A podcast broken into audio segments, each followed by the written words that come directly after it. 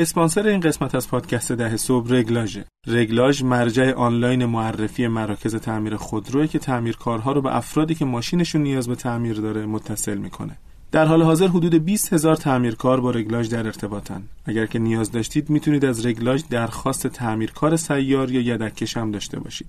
برای ارتباط با رگلاژ با شماره 72 491 تماس بگیرید یا به سایتشون سر بزنید. reglage.com r e g l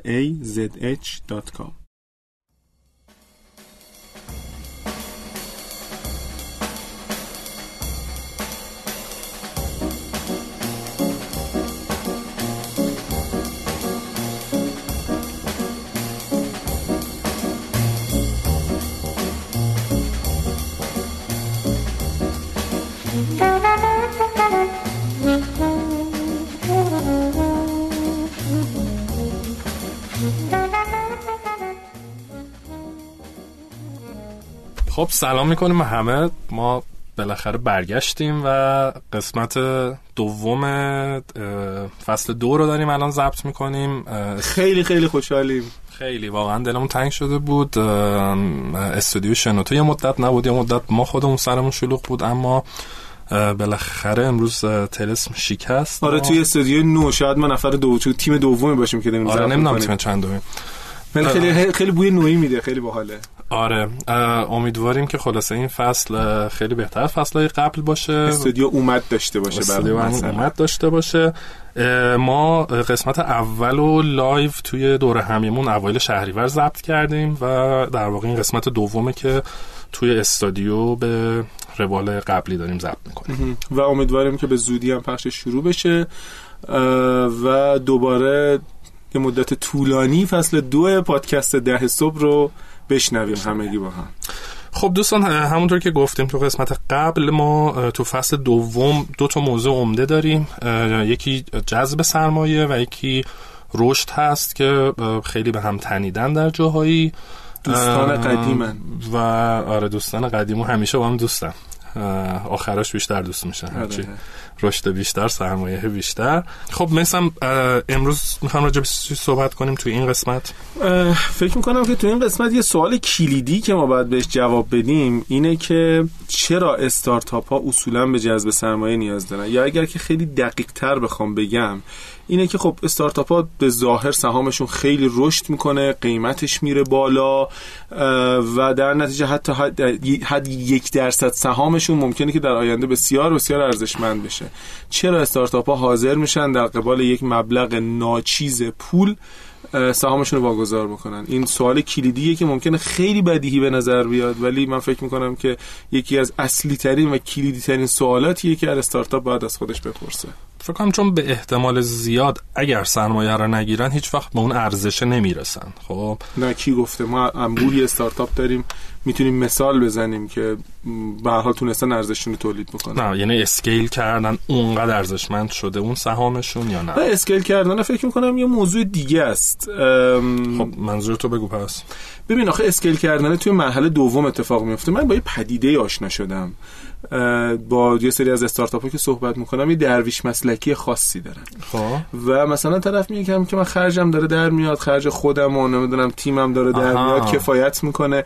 اسکیل دیگه واسه چی بکنم؟ البته خب پاسخش مشخصه که خب تو اگر که اسکیل نکنی بزرگ نشی یکی دیگه ای که از تو ولع و آتش بیشتری داره میاد و مثلا از تو. جلو می‌زنه. آره تو رو می‌خوره میره اصلا دیگه در سالهای بعد اثری ازت نخواهد بود. ولی من فکر می‌کنم پارامتر اساسی تری وجود داره برای استارتاپ که نیاز به جذب سرمایه داره تا قبل از scale کردن. چون ما استارتاپ های زیادی و سراغ داریم که scale نکردن و هنوزم هستن. خب این من فکر کنم یه خود باید دوباره راجع به فرق بین استارتاپ و یک کسب و کار نوپای کوچیک صحبت کنیم. که تو این زمینه خیلی شاید به بحث هم ریسک هم رشد برمیگرده. خب اینی که تو گفتی رو منم مثالهایی ازش دیدم. اونا به نظر اتفاقی که برشون میفتن که یه تیم کوچیکن دارن خوبم کار می‌کنن یه رشدی هم دارن. ارگانیک دارن. ارگانیک هم دارن حالا هر جور و دارن پیشرفت می‌کنن. ولی اسکیل نمی‌کنن این نگاهشون می‌کنی می‌بینی مثلا سه ماه شش ماه اون موقعی که کوچیک بودن حالا خیلی سرمایه هم نمی‌خواستن خوب کار کردن.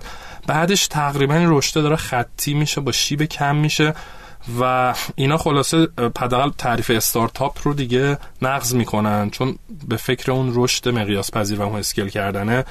نیستن. خب مشکلی نداره به نظر من. خب شما ممکنه بزنی. یه business ممکنه پولم خوب در بیاره. آره درآمدم داری خرجت هم داری در میاری همه چی اوکیه و پلنت هم نیست خیلی بزرگ اصلا مشکلی توش نیست.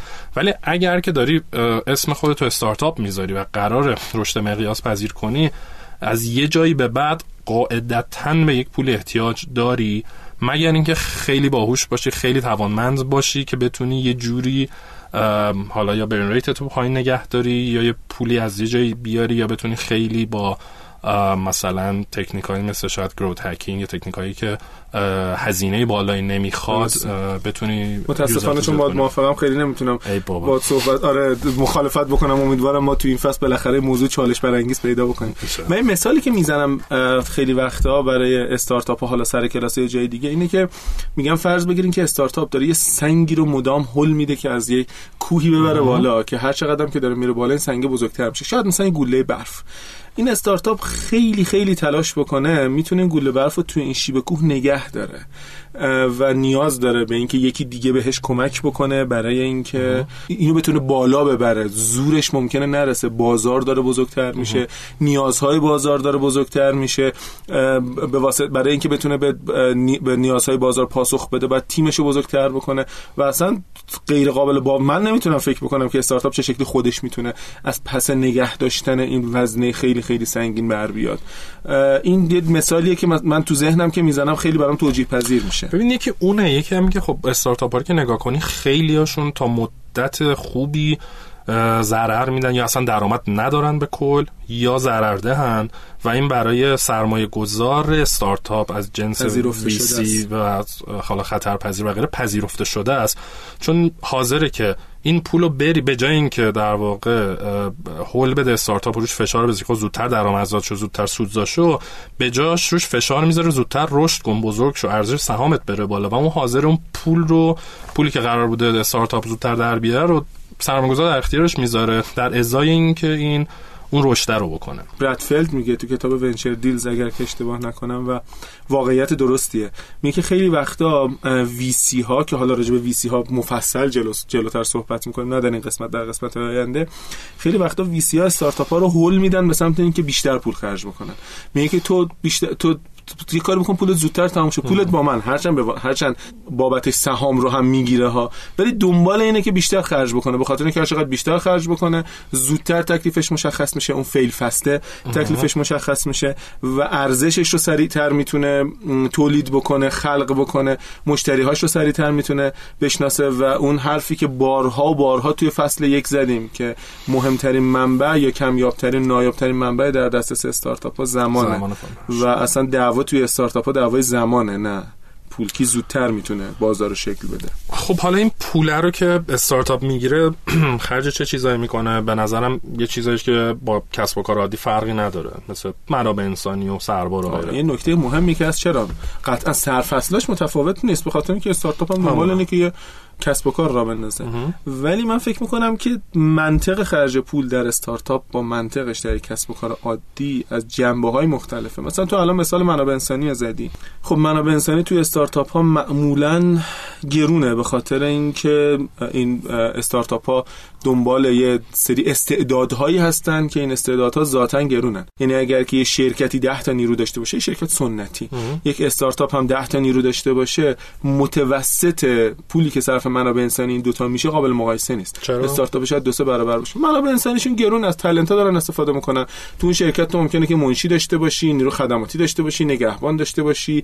یا همچین چیزی ولی تو استارتاپ همه میان همه کار می‌کنن و از طرف دیگه به واسطه اینکه توانایی های بالایی دارن درآمدهای اغلب درآمدهای بالایی دارن. بماند که الان امروز تو سال 97 که ما داریم صحبت می‌کنیم به خاطر یه سری از اقداماتی که سرمایه گذارها قبلا کردن پول یه بخشایی از نیرو انسانی در اکوسیستم کارآفرینی و استارتاپی کشور از ارزشی که باید بالاتره یعنی مثلا یه دیولپر ساده 0 کیلومتر مثلا ممکن الان امروز 7 8 تومن بگیره در حالی که تو ممکنه مهندس با 10 سال سابقه کار مثلا توی بله. صنعت نفتی مثلا توی مشاوره پیدا بکنه آره من فکر می‌کنم که یعنی اگه با فرض اینکه یه استارتاپی واقعا خوب کار بکنه نیروهایی رو می‌گیره که در واقع متخصصن سخت کوشن توانمندی های خاصی دارن یعنی واقعا آره. بهترن از بقیه و حاضرن 24 ساعت حالا نه واقعا 24 ساعت ولی روزی بالای شاید 12 ساعت کار کنن و به همین خاطر همین آدما احتمالاً گرونترن. و نکته حق حقشون آره، هم هست حقشون هم هست. و, و نکته دیگه هم اینه که خب چون سرمایه گذارشون هم پشتیبانی می‌کنه از این سرمایه گذار اون ویسی هم حاضر پول بده اینا هم با خیال راحت می‌تونن نیروهای یعنی کسب کار سنتی ممکنه دو دو تا چهار تا بکنه ولی استارتاپ ممکنه که نه یه نیرویی که این می‌تونه کارشو به سرعت انجام بده حالا به هر قیمتی شد بیاد اینو بگیره. راجع به استارتاپ های خوب البته صحبت می‌کنه. یه چیز دیگه ای هم که من به نظرم میاد تفاوتیه که منطق خرج پول داره توی استارتاپ با کسب و کار سنتی مسئله توسعه محصول. اون توسعه محصول تو دیگه استاد این قضیه دیگه. توسعه محصول توی یک استارتاپ معمولا آزمون خطا می‌خواد. آزمون خطا داره. از طرف دیگه چون این توسعه محصول احتیاج معمولا یک فرایند فناورانه است از تکنولوژی داره توش استفاده میشه.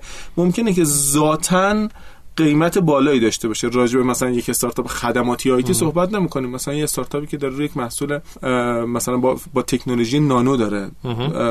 روی تکنولوژی نانو داره کار می‌کنه من می‌خوام بله. مثال بزنم. این فراینده باعث میشه که فرایند توسعه محصول بالاتر بشه نمی‌دونه داره چی می‌سازه.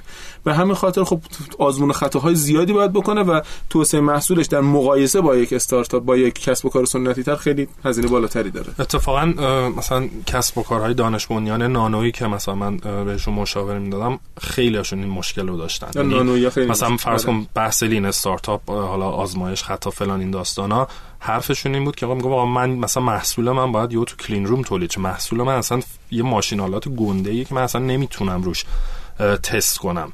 و حالا راه های مختلفی داره solution هایی داره که چی کار می‌تونن بکنن ولی بعضیاشون همینطور که میگی خیلی زیاده. بعضی وقتا هم حتی محصول آیتی هم حالا اپ و وب و سافتور و غیره باشه هم بعضا ممکنه که هزینهش زیاد باشه. هم می‌خوام بگم صرفا در واقع به محصول در, در واقع ختم نمیشه. یعنی تو ممکنه استراتژیات هم ممکنه پیوت کنی. می‌دونی؟ ممکنه کلا اصلا پیوت رو توضیح میدی برای کسی که نشنیده؟ ترجمه لغویش واقعا میشه لولای در. اما تلفظش همین پیوت دیگه. نمی‌دونم. یا فکر کنم pivot یا pivot یا pivot نمی‌دونم. شما تو آمریکا چی می‌گفتی؟ کسی آخه لولای در استفاده نمی‌کنه. کلمات هیچ وقت نمیشنوی. عرض به حضورت که اما معنی اصطلاحی که توی حالا استارتاپ داره اینه که یعنی ما یک چرخش ایجاد کنیم یعنی یک تغییر مسیری بدیم. حالا این می‌تونه تو هر کدوم از اجزای business model ما باشه. یعنی ممکنه ما یه وقت مشتری هدفمون رو عوض کنیم فکر کردیم به مثلا به مردای مثلا 20 تا 30 سال بعد دیدیم نه مثلا خانمای 35 سال تا 40 سال. یه وقت ممکنه مدل درآمدیمون رو عوض کنیم محصولمون و فیچرامون رو هر تکنولوژیشو تغییر بدیم روش رسوندن به مشتری رو عوض بدیم هر عوض کنیم.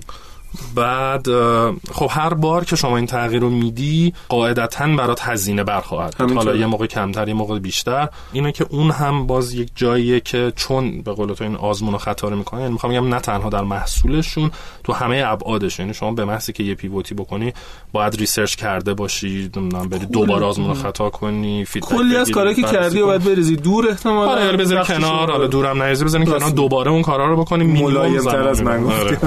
من فکر می‌کنم مثلا خب استارتاپ خیلی وقتا باید یه بازاری بسازه یا مثلا جنگی بکنه با آدم هایی که سالهاست تو این بازار حضور دارن. خب این یعنی هزینهشو بالا می‌بره. بازار ساختن که کاملا یعنی اونایی که استارتاپ هایی که مثلا حالا تو حالا خارجه چه تو ایران برای اولین بار داشتن یک راه حل یا ارزشی رو ایجاد می‌کردن قطعا خب باید کلی هزینه فرهنگ سازی و اطلاع رسانی و قانع کردن کاربرا رو بدن. قطعا مطمئنم که مثلا تاکسی اینترنتی وقتی اینجا شروع کردن حتما باید کلی هزینه می‌دادن که آدما قانع بشن که این امنه و بلای سرشون نمیاد چون اوایلش آدم خیلی ترس از این داستان بود. یا مثلا حالا فرض بکن داری ای کامرس خرید می‌کنی نگران این باشه که آقا من پول الان آنلاین بدم آیا به دستم می‌رسه نمی‌رسه محصولات فیزیکی هم محصولات فیزیکی. من یه کلاسی داشتم هفته گذشته با یه سری از دوستانی که کار نانو می‌کردن. یه خانم دکتری بود اومده بود یه مایعی تولید کرده بود. این مایع آنتی اسلیپ بود یعنی چی؟ ضد لغزش بود. بعد الان رقباش کیان مثلا این نوارایی که سر پله ها می‌زنن. خب تو این نواره رو می‌بینی احساس اطمینان بهت میده. به علاوه اینکه این نواره همه جا هست. حالا تو بری بگی که ببین این بعد تو درک می‌کنی که چرا این نواره مانع سر خوردنت آره. میشه. تو حالا بیای بگی که ببین بیاین رنگ بزنید مثلا یه نمی‌دونم یه ماده بی رنگ بزنین. همین احساس عدم اطمینان احساس اطمینان رو ممکنه نداشته باشه. هم هنوز جوابشو پس نداده است فوق العاده پیچیده است کاره. بازاریابیش. آره من حتی یادم یه استارتاپ نانه بود یه ماسک تنفسی درست کرده بودن که مثلا یه سر و گردن استانداردش بالاتر از اونی بود که رایج بازاره و اصلا مشکلشون این بود که نمی‌تونستن بفروشن چون قیمتش هم بیشتر بود. مشکل این داشتن فرهنگ سازی کنن که آقا این استاندارد بالاتر چرا بهتره و چرا داره هزینه های شما رو کاهش میده؟ چرا به نفعتونه اینو بخرین؟ تا اون خودش یک مشکلی بود. خب من فکر می‌کنم که اصلا این اینو اگر که بپذیریم که چرا یعنی فکر می‌کنم الان تونستیم اینو منتقل بکنیم. راجبش بحث کردیم که منطق خرج پول بین استارتاپ ها و بین کسب و کارهای سنتی متفاوته. پس اگر که کسب و کار سنتی ممکنه با احتمال مثلا قابل قبولی با احتمال خوبی بتونه که خودش از پس هزینه هاش بر بیاد ولی استارتاپ اینطور نیست. بهش میگن برن ریت. این نرخ سوختن پول نرخ مصرف کردن پول. آره برنی واقعا از پولاتیش زدن پولاتی. من همیشه فکر می‌کنم انگار که مثلا یه دیگی روشن شده یه آبی این توه که این آب اگر جوش بیاد استارتاپ کارش مثل اینه.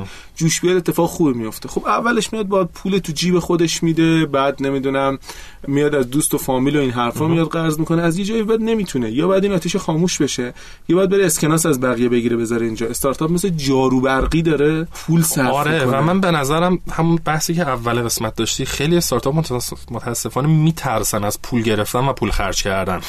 یعنی میگه بهش میگه آقا تو الان خوبه مثلا رفتی تو بازار استقبال شده حالا اصطلاحا traction داری حالا این اصطلاح رو جلوتر میگیم و واقعا موقعشه که رشد کنی. ولی آدمه می‌بینی اصلا جنسش جنسه که بره پول بگیره از سرمایه گذار نیست. بعد میگه من این پول رو الان بگیرم باش چیکارش چی کار کنم؟ این آره. واقعا شاید بدترین حرفیه که یه استارتاپی که آماده رشد می‌تونه بزنه. چون کاملا موضوع برعکسه. یعنی شما باید همیشه یه عالمه برنامه داشته باشی یه عالمه کار بخوای بکنی که براش پول نداری.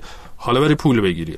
ولی کسایی هستن که مثلا با طرف صحبت کردم و میگفتش که آره فلانی یه انجل اینوستوری پیدا کردم یه ویسی حاضرم پول بدم. ولی حالا من فکر کنم مثلا درویش مسلکی هستم. آره درویش مسلکی نمی‌دونم چرا. و قشنگ مثلا براش مثلا نشستم جو لیست کردم ان تا مورد که آقا تو الان اگه پول داشتی این همه کارو کار بکنی. و این همه رشد کنی و این همه از رقبات جلو بیفتی و نمی‌دونم چرا این کار می‌کنم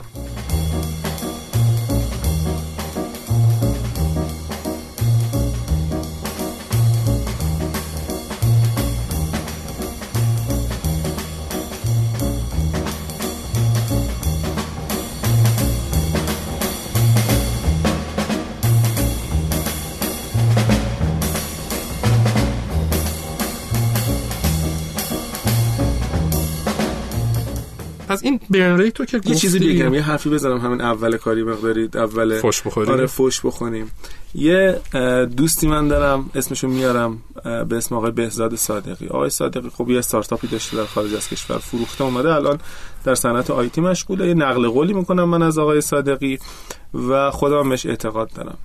آقای بهزاد خان این اینو با علم به این حرف می‌زنم که خودم به حال کار استارتاپی زیاد کردم. کارهای شبیه استارتاپ داشتم و چیزای شبیه این. در نتیجه نو آفنس کسی بر نخوره. من در درجه اول دارم به خودم میگم. آقای صادقی میگه که نرخ مصرف پول انقدر بالاست که مهمترین کار استارتاپ ها از یه جایی به بعد ببخشید اصطلاح بکنم برم. گدایی پوله. یعنی مدام باید برن بیفتن دنبال پول. شما فرضشو بکن که مثلا یه استارتاپیه که برای 18 ماه سرمایه جذب کرده خب اینو باید خرج بکنه. هر راند جذب سرمایه مثلا 6 ماه 9 ماه طول می‌کشه. خب این این دور رو که اومد جذب کرد از همین الان باید به فکر دور بعدی باشه. چون این جارو برقی داره پول مصرف می‌کنه. و خیلی وقتا هم تخمینا درست نیست. قیمت دلار میره بالا قیمت ها میره بالا همه چیز به هم میریزه. از یه جایی به بعد یکی از کارهایی که یکی از بنیانگذارا باید انجام بده مسلما دنبال پول دویدن است به خاطر برن ریته و خیلی این یه پارامتری برن ریته که خیلی وقتا استارتاپ ها حساب نمی‌کنن.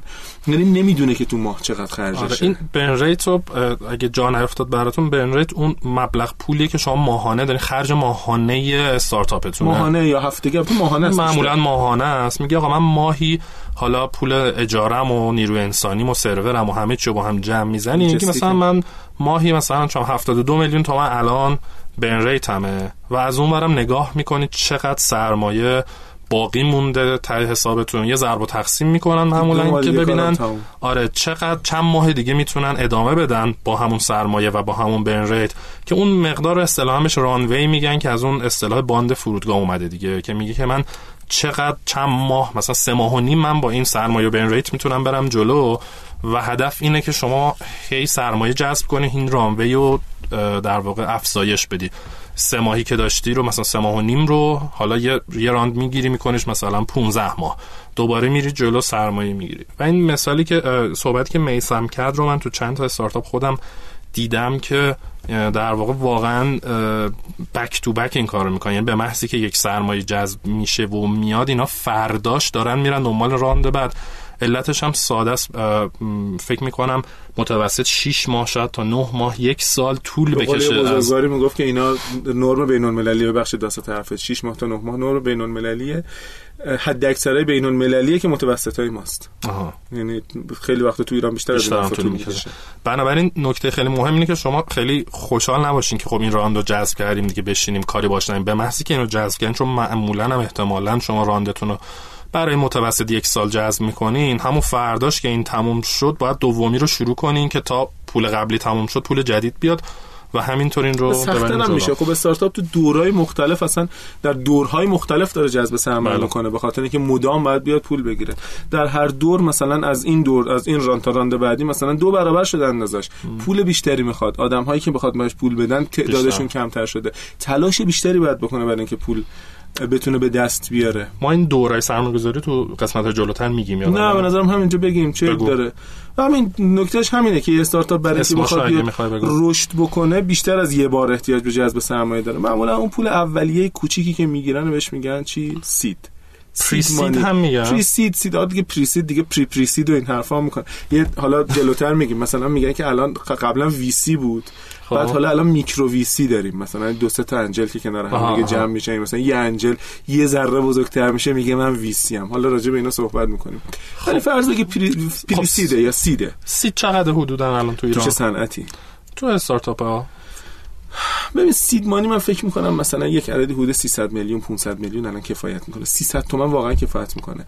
پول شتاب دهنده ها هم یه جاهایی مثلا برای یه سری از استارتاپ ها مثلا 50 تومن 40 تومن 50 تومنی که میدن ممکنه که پریسید حساب بشه یا سید حساب بشه. ولی عددی همچین عددیه. سید مانی مثلا حدود 300 تومن آره البته من فکر می‌کنم که تو فرض کن اگه میری توی شتاب دهنده ای یک سری هزینه هات هم اونا دارن پرداخت می‌کنی 50 تومن بهت مثلا نقد میدن بقیه هم پول آره. جا و آموزش و فلان و فلان و فلان جمع بزنی شاید. آره دهوران اندازی آره. خب پس یکی شد سیده, سیده که معمولا تو که یه چند دو سه ماه اول می‌تونیم بیشتر بگیم. توی وقتی که می‌خوان سید بگیرن معمولا احتمالاً باید یه MVP داشته باشن راجع به MVP هم صحبت کردیم تو فصل بله. یک و نیم فکر می‌کنم آره. نمونه اولی چیزی باید داشته باشن برنامه اون بیان پول بگیرن خب. سید مانیا می‌گیرن یه ذره بزرگتر میشن وارد بازار میشن یا مثلا می‌خوان وارد بازار بشن یه سری فیدبک از بازار می‌گیرن و کم کم احتیاج به پول بزرگتری دارن مثلا الان فرض بگی یه میلیارد تومن بین 800 تومن تا یک و 200 یه تومن یک و نیم یه همچین چیزی. این اولین پول جدی که دارن می‌گیرن اصطلاحا بهش میگن سریز A. سریز A. بعدش دیگه همینجور هی بزرگتر میشه میشه سریز B, C, D و هر چقدر که استارتاپ بزرگتر بشه نیاز داره. یه نکته تکنیکالی وجود داره که نکته بیخودیه به نظرم. اونم اینه که شما ممکنه که از یه سرمایه گذار. مثلا دو میلیارد تومن پول گرفته باشید از همون سرمایه گذار 6 ماه بعد سه میلیارد تومن پول بگیرید. یعنی در ماهیت پول گرفتنتون و عدد پول گرفتنتون تفاوت خیلی جدی اتفاق نیفتاده. اینو مثلا میگن سریز A و سریز A1 یعنی با یه دونه با یه حرف اینو میان میگن نامگذاری می‌کنن واقع خب پس اینو جمع بکنم. یه استارتاپ تو چرخه حیاتش که داره میره جلو اون اوایل یه چیزی حالا متوسط 300 تومن الانی که داریم حرف می‌زنیم جذب می‌کنه. MVP شو توسعه بده تو بازار یه خود یه ریز رشد کنه. مطمئن شن که واقعا به اون ترکشنه می‌رسن. اوضاع خوب سریز ای معمولا برای رشد معمولا برای ورود به بازار. آره اولین, اولین گام رشد. شاید خب. اون جاهایی که تو دره مرگن حالا جلوتر آره. میگیم یا یه ذره از دره مرگ گذشتن که داری میگی مثلا یه میلیارد تومن مثال باشه متوسط و series B ها مثلا 4 5 ممکنه میلیارد 4 5 میلیارد. و دو همینجوری سه چهار. برابر شده و همینجور میره توی من توی تا چند round شنیدی من فکر کنم تا round K اینام منم تا K شنیدم آره شنیدم یعنی چه سایتی بود توی TechCrunch یا نه Crunchbase اگه اشتباه که میگم بله. آره توی سایت Crunchbase اگه برین نگاه بکنین نوشته استارتاپ ها round ایی که سرمایه جذب کردن مبلغش توی نکته بگم. تعداد round های سرمایه جذب سرمایه یا حتی مبلغ جذب سرمایه هیچ تضمینی برای موفقیت استارتاپ بله. نیست تا 2017 دو سه تا از استارتاپ های بزرگی که fail کردن مثلا 4 round 5 round جذب سرمایه کرده بودن ولی باز شکست خوردن من اصلا توی کلاسام که درس میدم در واقع مفاهیم پایه استارتاپ ها رو یه سری case study جمع کردم. دقیقاً آره. دیدی همینه. مثلا طرف واقعا 4 round 5 round مثلا 200 میلیون دلار جذب کرده. اونم که مثلا توی Y Combinator بود. این هر هر جور شما نگاه می‌کنین باید موفق می‌شده بزرگه و fail شده و کل اون پوله اه، در واقع دود شده رفته. رفته هوا. امید یه حرفی تو زدی و منم باش موافقم ولی خب خیلی وقتا که ما این حرفو می‌زنیم مثال نقض براش میارن. اگر موافقی با ما نکته آخر راجع به این صحبت بله. میگیم که آقا اصلا استارتاپ بدون اینکه سرمایه جذب بکنه امکان رشد نداره. مثال خیلی بزرگی که ازش می‌زنن سایت سایت پلتفرم بسیار بسیار معروف پونیشا. میگن که آقا پس پونیشا چه شکلی بدونه که سرمایه جذب بکنه انقدر بزرگه؟ جواب چیه برای این؟ من جوابی جواب دارم البته. جواب که چقدر بزرگه و تو چند سال انقدر بزرگه. آها. سال 91 92 اینا شروع کرده فکر می‌کنم. او خیلی قدیمی ها آره اصلا فکر می‌کنم موقع رقابتی به این شکل وجود نداشته. توی این حوزه حداقل. توی این خب. حوزه. یه مصاحبه هم من میخوندم از خود نیمای نور محمدی که توی فکر کنم شنبه چاپ شده بود اها. که می‌گفت من اشتباه کردم سرمایه جذب نکردم. اگر که این کارو کرده بودم الان خیلی خیلی بزرگتر بودم. یعنی فکر می‌کنم می‌تونسته بوت استرپ اصطلاحا کارشو پیش ببره سر پا بمونه. ولی اگر سرمایه جذب می‌کرد شاید خیلی خیلی بزرگتر از این چیزی بود که الان هست. اه، ببین یه وقت هست تو پول داری واقعا؟ یا بابای خیلی پول دار داری؟ یا قبلا مثلا خودت یه نمی‌دونم اندوخته ای داری یه استارتاپ دیگه داشتی اگزیت کردی. به هر حال دسترسی به پول داری و بدون سرمایه گذار می‌تونی رشد مقیاس پذیر بکنی و بری جلو که یه داستانه. یه وقت هست این پوله رو نداری و با سختی و تلاش و زحمت و حالا یک های پروژه های جانبی گرفتن و زور زدن از اونجا پول بگیر بریزین. تو؟ به نظر منم این خیلی در واقع تداوم نخواهد داشت. خیلی موفق نخواهد بود. قطعا شاید مثالهای نقضی باشه. در مورد این و اگر که مثالی می‌شناسید کسی که تونسته بوت استرپ کنه این با پول خودش بدون جذب سرمایه واقعا رشد بکنه آره رشد. واقعا مقیاس پذیر داریم صحبت می‌کنیم و مثلا رهبر بازارش بزرگترین سهم بازار رو بگیره و و در سالهای. اخیر مثلا نه کسی بله. که 20 سال پیش شروع کرده توی بازار سنتی کرد نه. مثلا تو 4 5 سال اخیر شروع کرده و این به این پارامترهایی که تو گفتی رسیده به این اهداف رسیده من آره، سراغ ندارم. منم سراغ- ندارم اگر کسی رو می‌شناسید به ما بگید ما نمونه هایی که دیدیم چه ایران چه خارج همه به نحوی به حال توی مقطعی خلاصه دنبال سرمایه گذار رفتن یه پول گنده گرفتن خرج کردن که در واقع چی نوشته اینجا؟ سوخت رشدشون بشه گروت فیولشون بشه. استاد من پا کردم تو شما انگلیسی. نوشتم. خب. خب مورد دیگه ای داریم ما اینجا؟ نه فکر می‌کنم برای این قسمت کافیه. حالا دیگه یه مقداری آره. احتمالا شنونده هامون سورپریز میشن. ما معمولا روی یه آره. ساعت میبندیم الان 27 دقیقه فصل مثلا. دو اگر که گوش کرده باشین قسمت یک رو ما قول دادیم که زیر نیم ساعت ببندیم یکی از تغییراتمونه و تعداد مهمونا رو قرار بالا ببریم مهمونای خیلی خوبی بیاریم که قسمت بعدی فکر می‌کنم یه مهمون داشته ولی یه. فرق بزرگ یه چیز هنوز ثابت مونده اونم گرمای استودیو آره قول داده بودم برام کولری بذارم ولی آره. من, من که چیزی اونم. هیتر روشن کردن اینجا آره حالا فعلا ببینیم چی میشه خب امید جان خیلی بحث خوبی بود هنوز البته. گرم نشدیم بعد از آره. نزدیک 7 8 آره. 9 ماه آره. اومدیم استودیو کم کم یواش یواش گرم میشیم قسمت ضبط می‌کنیم گرم میشیم. آره اگه هنوز یه خورده سرد بود مثل قبل نبود ما رو ببخشید. به ما نظر بدید هر جایی که این پادکست رو شنیدید کامنت بذارید. ما می‌بینیم. خیلی خیلی خوشحال میشیم. جشن و سرور و شادمانی ما رو فرا می‌گیره. هر کامنتی که بهمون می‌رسه به 10 podcast.ir هم سر بزنید. به سلام at 10 podcast.ir می‌تونید ایمیل بفرستید. و خیلی خیلی خوشحال میشیم که با هم دیگه در ارتباط باشیم. feed مون هم که هست الان دیگه می‌تونید در iTunes و در تمام اپلیکیشن های پخش کننده پادکست بهشون میگن چی؟ پادگیر فکر می‌کنم. با سرچ کردن پادکست ده صبح ما رو پیدا بکنید subscribe بکنید از منتشر شدن فصل های جدید با خبر بشید همونجا کامنت بذارید و همه کارهایی که می‌تونستید و بقیه پادکست ها بکنید دیگه ما دیگه با ما هم آره. می‌تونید بکنید. خیلی ممنون. فعلا خدافظ خدا نگهدار.